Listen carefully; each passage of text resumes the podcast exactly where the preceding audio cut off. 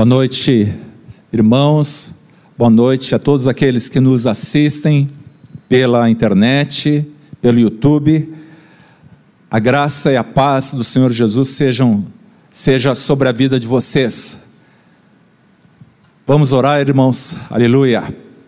Deus amado, obrigado, Senhor, porque temos a oportunidade de compartilhar a tua palavra temos a oportunidade de, mesmo à distância, ter comunhão com os irmãos. Pai amado, agora eu oro por todas as pessoas que estão nos assistindo, até aqueles que ainda não tiveram encontro contigo. Eu peço a tua bênção, tua graça. Pai amado, tantas pessoas com tantos motivos de oração, nós oramos pelos enfermos também, por aqueles que estão nos hospitais, pedimos a tua bênção a tua graça, a tua cura. E abençoa-nos nessa noite, nessa oportunidade, para que a gente possa compreender tudo aquilo que o Senhor quer nos ensinar através da tua palavra. Nós oramos em nome de Jesus. Amém. Irmãos queridos, eu em fevereiro preguei para essa congregação sobre um assunto que eu chamei, que eu dei o título de Sermos Igreja em Tempos Difíceis, ou Sendo Igreja em Tempos Difíceis. Falei que era importante nós discernirmos os tempos que a gente tem vivido. E o tempo que nós estamos vivendo agora é um prelúdio, é o início, cremos, dos tempos do fim.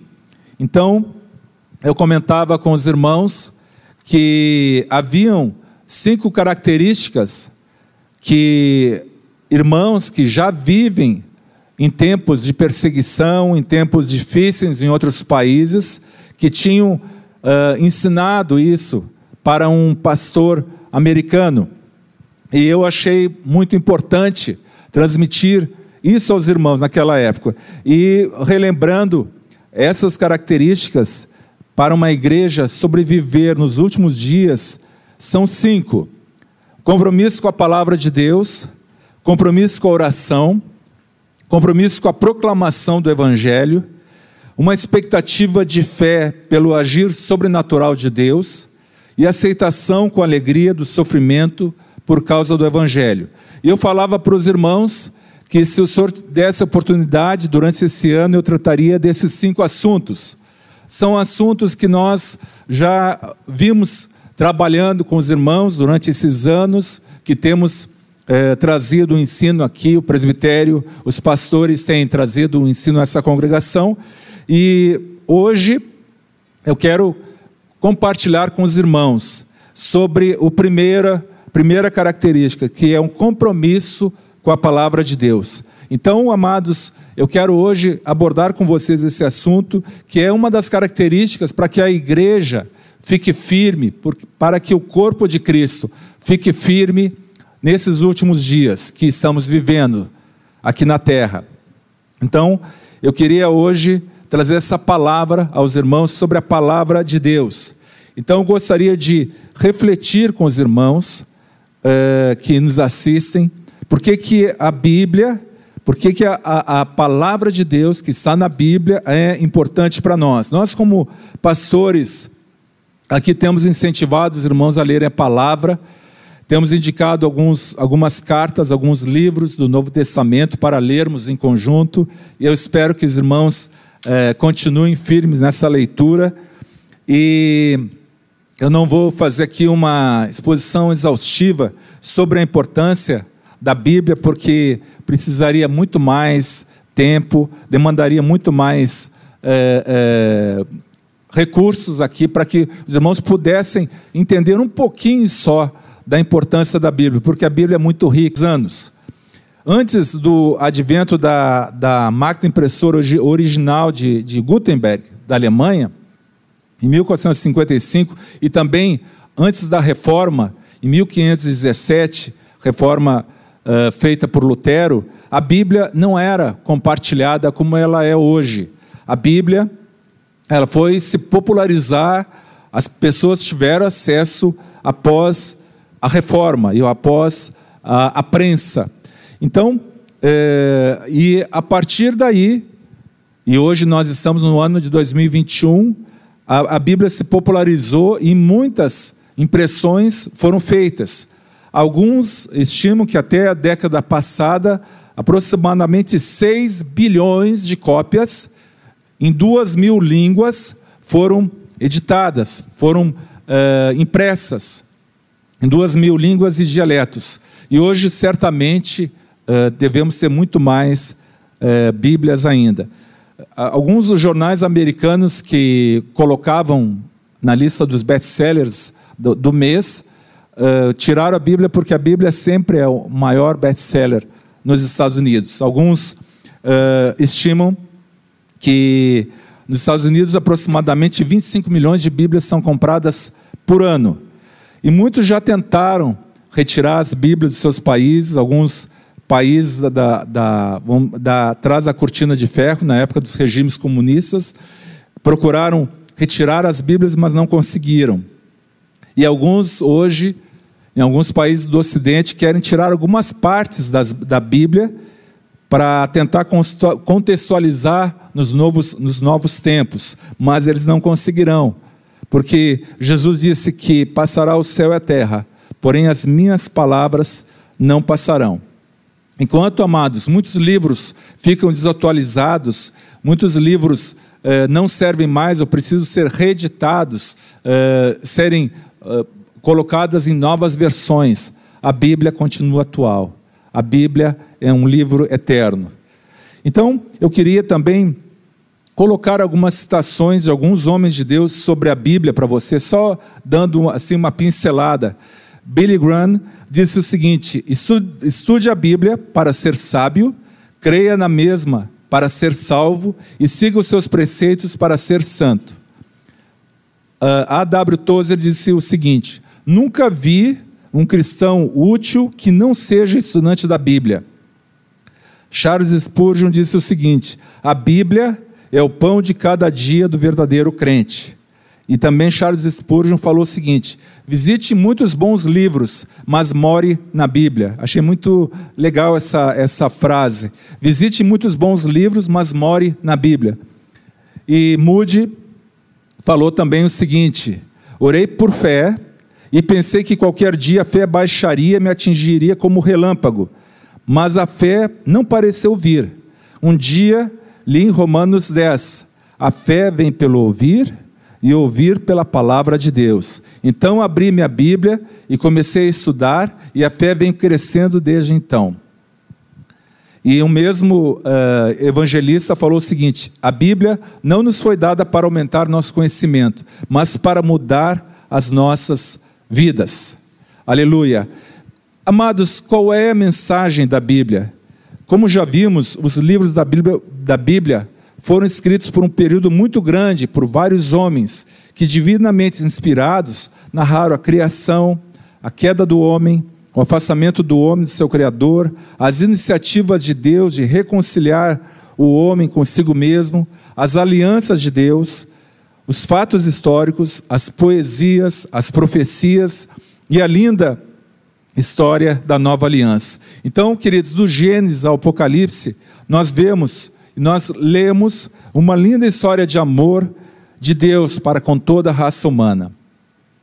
Eu vi essa citação, achei muito importante compartilhar com os irmãos. Diz assim: a Escritura não é uma coxa de retalhos, de pedaços que não têm nada a ver entre si é um tapete no qual as complexidades da trama exibem um padrão único de juízo e misericórdia, de promessas e cumprimentos. E cumprimentos.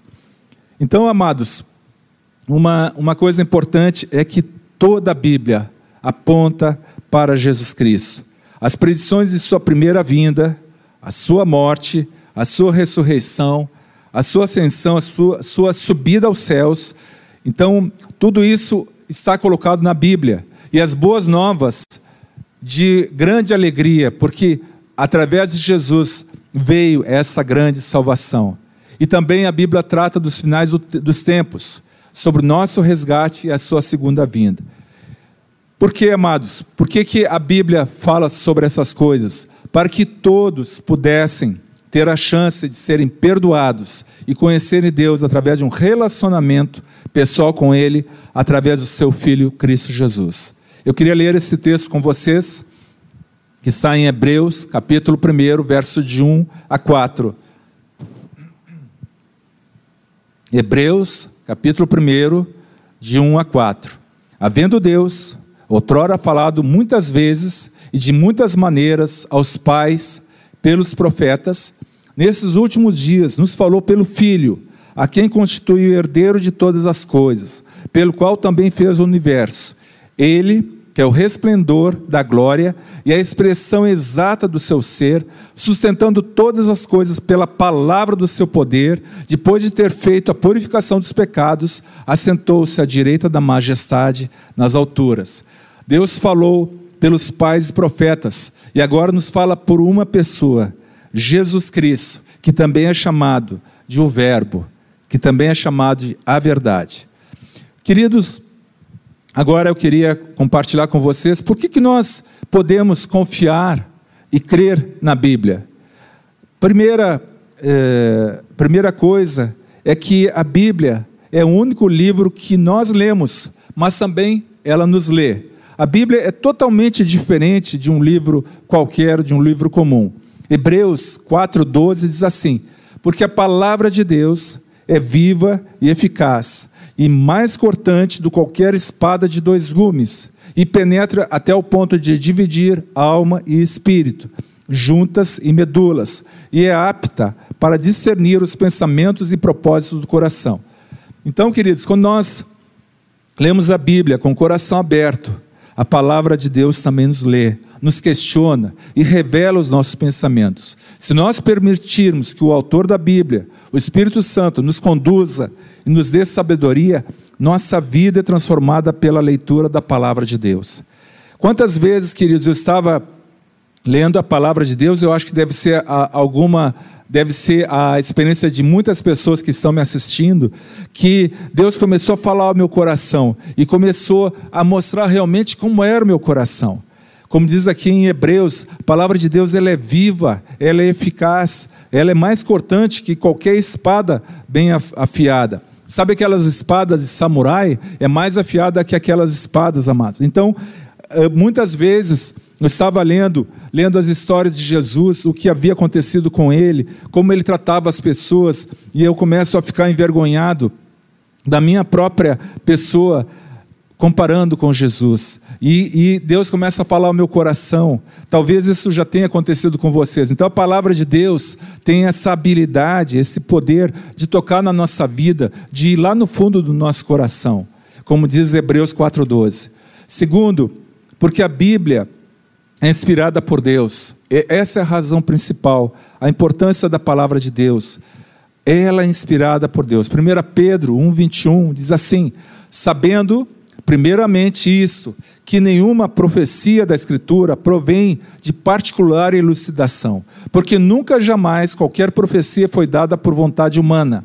Entretanto, homens santos falaram da parte de Deus, movidos pelo Espírito Santo. Então, queridos, a Bíblia não é um livro comum, a Bíblia é inspirada por Deus. Por ela nós podemos entender, compreender e saber a vontade de Deus. Terceiro, porque a Bíblia fala, aponta, testifica sobre Jesus e a sua obra. E nada, e nela podemos encontrar aquele que é o caminho para a vida eterna. E nela podemos encontrar aquele que é o caminho para a vida eterna, Jesus Cristo. O próprio Senhor Jesus diz em João 5:39: Examinai as escrituras, porque julgais ter nelas a vida eterna, e são elas mesmas que testificam de mim. Quando Jesus falou isso, essas escrituras que ele estava se referindo eram o Antigo Testamento, o Novo Testamento não havia ainda sido escrito. Então Jesus estava falando o seguinte: olha, tudo que está no Antigo Testamento aponta para mim. E nessas palavras vocês têm a vida eterna, porque elas testificam de mim. Quarto, porque a Bíblia é um instrumento de Deus para nos ensinar, corrigir educar, nos fazendo pessoas habilitadas, preparadas, aptas para toda boa obra. O apóstolo Paulo fala para Timóteo, em 2 Timóteo 3,14, diz assim: Tu, porém, permanece daquilo que aprendestes e de que fostes inteirado, sabendo de quem o aprendeste e que desde a infância sabe as sagradas letras, que podem tornar-te sábio para a salvação pela fé em Cristo Jesus. Olha o que Paulo está dizendo: olha, tu aprendeste pelas Escrituras, pelas sagradas letras, o que pode te tornar sábio para a salvação pela fé em Cristo Jesus. E agora olha o que Paulo diz: toda Escritura é inspirada por Deus e útil para o ensino, para a repreensão, para a correção, para a educação na justiça, a fim de que o homem de Deus seja perfeito e perfeitamente habilitado para toda a obra. Aleluia, amados. Então, a palavra de Deus, ela nos ajuda, queridos, nesse caminho que nós estamos trilhando. Ela nos corrige, ela nos ensina, ela educa, ela nos prepara para toda boa obra. Agora, como eu posso me relacionar com a Bíblia? Como eu, como eu posso fazer? Como é que eu posso eh, me relacionar com a palavra de Deus? Como é que eu posso fazer? Como eu tenho que agir? Primeira coisa, parece muito óbvio, mas ler a Bíblia. Ler a, a Bíblia. Eu preciso entender que Deus pode falar comigo de várias maneiras, e nós já pregamos sobre isso, ouvindo a voz de Deus, ou como Deus fala conosco. E, e, nós não podemos limitar o poder de Deus. Mas uma das maneiras mais frequentes e usuais do Senhor nos falar é através da leitura da Bíblia. Não é mas não é uma leitura como você leria um outro livro qualquer. Primeira coisa, nós precisamos ler pensando e repensando o que nós estamos lendo. É uma expressão que se usa muito sobre ruminar. Nós precisamos ler e ruminar a palavra de Deus. Ruminar, não sei se vocês já viram é, o gado pastando, né? Ele pasta e depois ele come aquele alimento e fica ruminando, mastigando de novo. Então, a mesma coisa, nós precisamos ler e meditar e pensar sobre aquilo que nós estamos lendo. Não é uma leiturinha de cinco minutos que nós vamos conseguir fazer isso, amados. Nós precisamos dar, ter hábito e prioridade para a leitura da palavra. Segunda, eh, como nós podemos ler a Bíblia? Nós precisamos declarar e falar em voz alta alguns trechos também.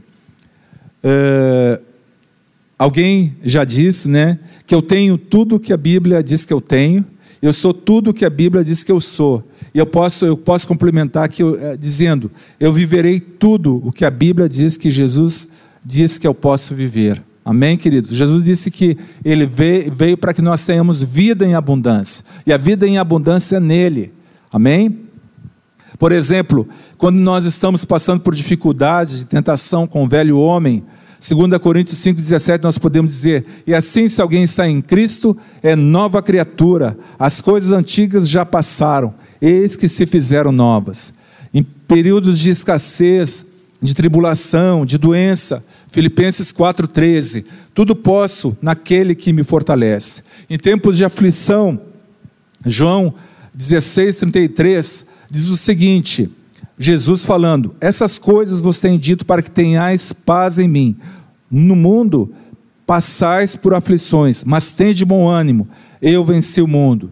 Para quem tem medo de dormir, eu lembro quando meus filhos eram pequenos, e quem tem criança pequena sabe que acontece isso, às vezes tinha medo, tinha algum alguma alguma insegurança para dormir. Aí eu ensinei para meus filhos Salmo 4:8, ou eu falava para eles: "Em paz me deito e logo pego no sono, porque Senhor, só tu me fazes repousar seguro. Vou repetir. Alguém que está me assistindo pode estar com medo de dormir, ou preocupado, ou ansioso, ou aflito. Pode decorar esse versículo, Salmo 4, capítulo 4, verso 8. Em paz me deito e logo pego no sono, porque, Senhor, só tu me fazes repousar seguro. Então, amados, nós precisamos declarar a palavra de Deus. E uma das formas também muito fácil de nós declararmos a palavra de Deus é cantando cânticos que, fa que falem da palavra de Deus. Eu gosto muito daquele cântico do Asaf, né? Quanto ao Senhor, seus olhos passam por toda a terra para mostrar-se forte. Aí ele fala, aí ele continua falando que meu coração é teu. Então, amados, quando nós cantamos cânticos que cantam a palavra de Deus, nós estamos declarando a palavra de Deus. E isso faz bem ao nosso coração. E isso também estabelece uma autoridade espiritual na nossa vida. Terceiro, como ler a Bíblia. Precisamos entender qual é a aplicação prática dos textos que nós estamos lendo. Algumas perguntas que nós temos que fazer quando estamos lendo a palavra de Deus. O que eu devo fazer? Quem eu devo ser em Cristo Jesus? Qual o caminho ou decisão que devo tomar em relação ao que li, que Deus está me falando?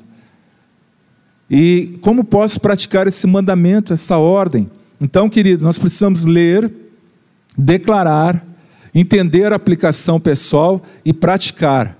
Se nós apenas lermos e não praticarmos a palavra, não adianta nada, não terá efeito na nossa vida. Precisamos ler em oração, como estamos falando aqui da leitura da palavra, como ler a, a palavra, precisamos ler em oração, em comunhão com o Espírito. Ele é o autor, inspirador das Escrituras, então só Ele pode me ajudar. Eu queria fazer uma ilustração sobre isso. Digamos, agora está um pouquinho complicado para viajar para a Europa, mas em alguns países da Europa existem castelos, castelos muito bonitos. E vamos, e vamos imaginar o seguinte: que você está visitando um castelo e você tem um guia e ele te mostra, mas quem já visitou os castelos sabe que algumas partes, algumas eh, alguns cômodos, eles não abrem para todas as pessoas.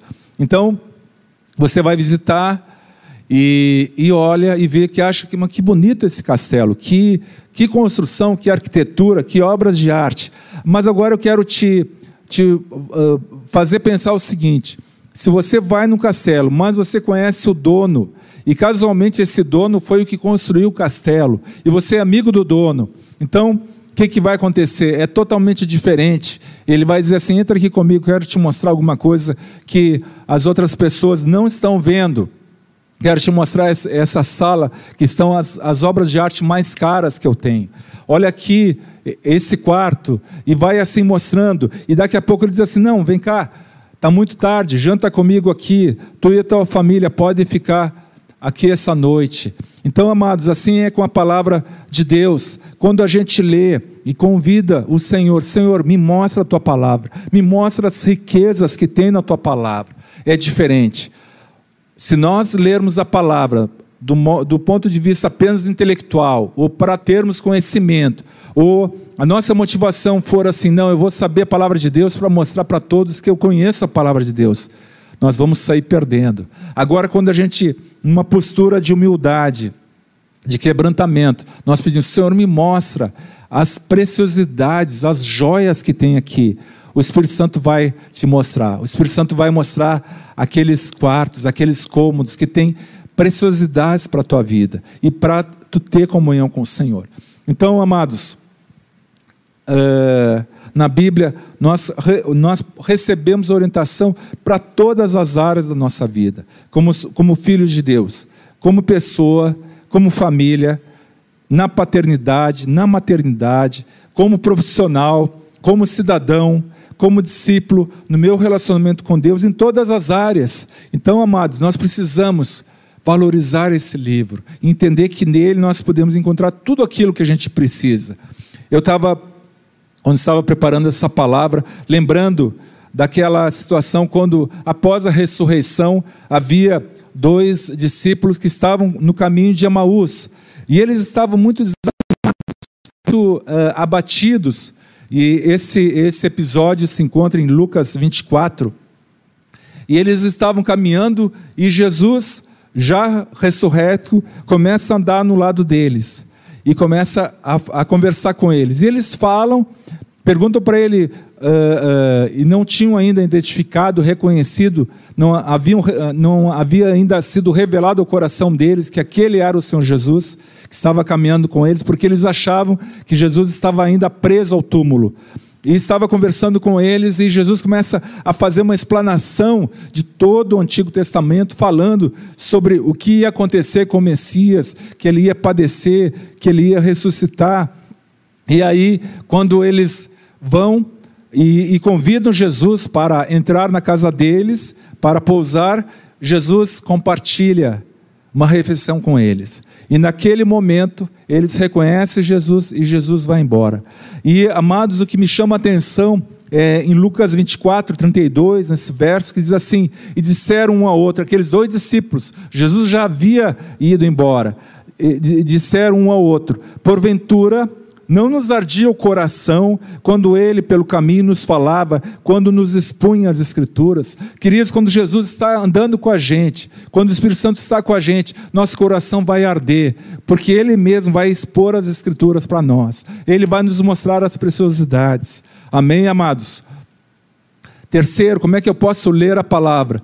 A Bíblia tem que ter em nossa vida um lugar de destaque e prioridade. A Bíblia tem que ser nossa primeira fonte de assimilação intelectual e espiritual. Se outras coisas forem mais importantes, certamente nós vamos perder. E Deus não quer isso. É, eu costumo dizer que o que, o que é mais valioso na vida de um homem e de uma mulher? Você quer saber o que é valioso para alguém? É aquilo que a pessoa gasta com uma moeda chamada tempo. E vou repetir. O que é mais valioso na vida de uma pessoa? É aquilo que ela gasta aquilo que a pessoa gasta com uma moeda chamada tempo. Quer ver se o amor do pai ou de uma mãe é, é forte, é real, eles investem tempo no seu filho. Você quer ver se um rapaz realmente ama a sua noiva, ele vai dar um jeito de estar com ela, o maior período de tempo possível, mesmo trabalhando, estudando, dormindo pouco, tendo que viajar, fazendo um monte de coisa, ele vai tirar tempo. Quer ver se um discípulo realmente ama Jesus, se ele tira tempo com o mestre, se ele investe tempo na palavra. Sabe, amados, eu tenho, nos últimos dois, três anos, eu tenho viajado bastante, e eu ali eles fazemos mala, desfazemos mala, e nesses últimos meses até diminuiu um pouquinho nosso ritmo, mas eu tenho uma mochila que eu ponho os meus essenciais. Hoje essa palavra está um pouco em moda, né? O que é essencial, que não é essencial. E eu tenho uma mochila lá grande, já comprei. Eu tenho uma mochila pequena e uma mochila grande. Essa na, na grande eu ponho o que é essencial. Aí eu, a primeira coisa, eu pego essa bíbliazinha aqui, essa Bíblia aqui de couro e já coloco a Bíblia, não posso esquecer. Tá lá, né? E aí coloco meu meu meus remédios de velho, né, que já tem que tomar alguns remédios pela idade, meu carregador de celular, meu celular, o computador, né, algum livro cristão, mas a Bíblia não posso esquecer. Então, queridos, a Bíblia tem que ser algo essencial na tua vida, tem que ser algo, não apenas um objeto, mas tem que ser algo importante e que está dentro da, do teu, da, tua, da tua planilha de, de tempo, dentro da, da, dos teus horários. Amém? Muitas vezes alguém pode chegar assim, mas pastor, Deus não fala comigo, Deus não está me dirigindo em nada. Aí eu, eu posso dizer o seguinte: olha, abre a tua Bíblia, o teu coração todo dia e leia em oração. Peça para o Senhor, Senhor, me ensina aqui a tua palavra. Eu posso te garantir que na outra semana tu vai voltar a conversar comigo, tu vai dizer, ó, oh, Deus me falou isso, me falou aquilo, me falou isso mais. Amados, a Bíblia ela tem que ser algo importante na nossa vida, ela tem que ser algo fundamental. Sem a palavra de Deus, nós não podemos crescer, queridos. E como nós podemos conhecer a vontade de Deus? Eu queria ler alguns textos aqui para mostrar um pouquinho aos irmãos como nós podemos compreender e conhecer a vontade de Deus. Mateus 4, 4 diz assim: Jesus, porém, respondeu, isso na tentação, quando ele estava no deserto. Está escrito: não só de pão viverá o homem, mas de toda palavra que procede da boca de Deus. Então Jesus está falando o seguinte: mais importante que o pão é a palavra que procede da boca de Deus. João 4,34 diz assim: A minha comida, Jesus falando, a minha comida consiste em fazer a vontade daquele que me enviou e realizar a sua obra. Efésios 5,15. Portanto, vede prudentemente como andais, não como necios, e sim como sábios, remindo o tempo, porque os dias são maus. Por essa razão, não vos torneis insensatos, mas procurai compreender qual é a vontade do Senhor. E não vos embriagueis no vinho, no qual há dissolução, mas enchei-vos do Espírito. Então, amados, como eu posso conhecer a vontade de Deus? Primeiro, comendo a palavra como um pão diário. Segundo, ouvindo a palavra de Deus. Eu vou saber a vontade do Senhor para todos os aspectos da minha, da, da minha vida, ouvindo como? Lendo e ouvindo o que Deus está me falando. E sendo diligente em compreender a vontade de Deus, eu vou praticar e de, me deixar ser cheio do Espírito. Então, queridos, nós temos que ter um compromisso com a palavra. Esse é o primeiro tema que eu queria tratar nessa série de estudos que nós vamos fazer durante esse ano. Nós temos que ter um compromisso com a palavra. Em tempos de dificuldade, de escuridão, a palavra de Deus, o Espírito Santo nos guiarão, amados. Amados, a palavra de Deus e o Espírito Santo andam juntos. Um, Jesus deixou isso muito claro em Mateus 22, 29. Mateus 22, 29 diz assim: Respondeu-lhes Jesus: Errais, não conhecendo as Escrituras, nem o poder de Deus. E o poder de Deus é manifestado pelo Espírito Santo. E Efésios 6,17 diz assim: Tomai também o capacete da salvação e a espada do Espírito, que é a palavra de Deus. Então, amados, a palavra de Deus e o Espírito Santo andam juntos. E nós, sem o Espírito Santo, nós não podemos compreender o que a palavra de Deus nos diz. Algumas pessoas às vezes chegam para a gente e dizem assim, mas meu amigo, eu, eu abro a Bíblia e não consigo entender. Eu não consigo entender algumas coisas.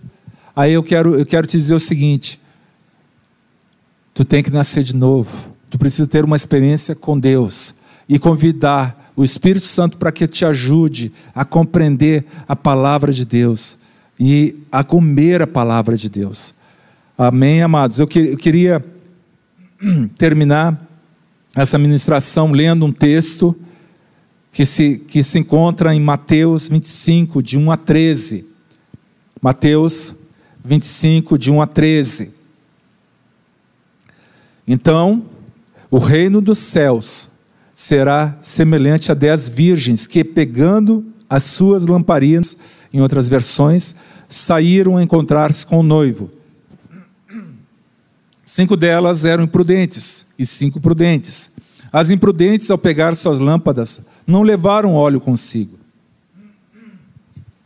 Mas as prudentes, além das lamparinas, levaram óleo nas vasilhas. E como o noivo estava demorando, todas ficaram sonolentas e adormeceram. Mas à meia-noite ouviu-se um grito: Eis o noivo, saiam ao encontro dele.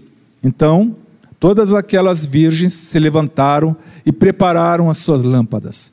E as imprudentes disseram às prudentes: deem, deem a nós um pouco do óleo que vocês trouxeram, porque as nossas lamparinas estão apagando. Mas as prudentes responderam: Não, porque então vai faltar tanto para nós como para vocês. Vão aos que vendem e comprem óleo para vocês. E saindo elas para comprar, chegou o noivo, e as que estavam preparadas entraram com ele para a festa do casamento, e fechou-se a porta. Mais tarde chegaram as virgens imprudentes, dizendo: Senhor, Senhor, abra a porta para nós. Mas o noivo respondeu: Em verdade lhes digo que não as conheço. Portanto, vigiem, porque vocês não sabem o dia nem a hora. Eu queria também ler um outro texto que está em Salmo 119, 105, que diz assim: Lâmpada para os meus pés é a tua palavra e luz para os meus caminhos. Aqui, essa parábola, Jesus está nos chamando a atenção, que nós, e, e refere-se aqui a lâmpadas, candeias. Eu posso entender, amados, que essa lâmpada é a nossa vida acesa para o Senhor. Mas também a palavra de Deus diz que a Bíblia, a palavra do Senhor, é a lâmpada para os nossos pés, é o que pode nos dirigir. E eu creio, amados, que o tempo que nós estamos vivendo, para não sermos enganados, e Jesus falou que nos últimos tempos muitos viriam e, que, e, e tentariam enganar o povo de Deus, mas nós precisamos ler a palavra, é a nossa candeia, a nossa lamparina, e nos enchermos do óleo do Espírito Santo, para que a gente consiga aguentar esse tempo de tribulação, de angústias, de aflições que o próprio Senhor Jesus nos preparou, nos avisou que nós iríamos passar. Então eu quero trazer essa palavra dizendo que nós precisamos comprar com nosso tempo essa, essa comunhão, essa intimidade com a palavra. Nós precisamos gastar, investir tempo com a palavra de Deus, amados. Eu, eu quero, assim, dar um testemunho aos irmãos que as coisas mudam.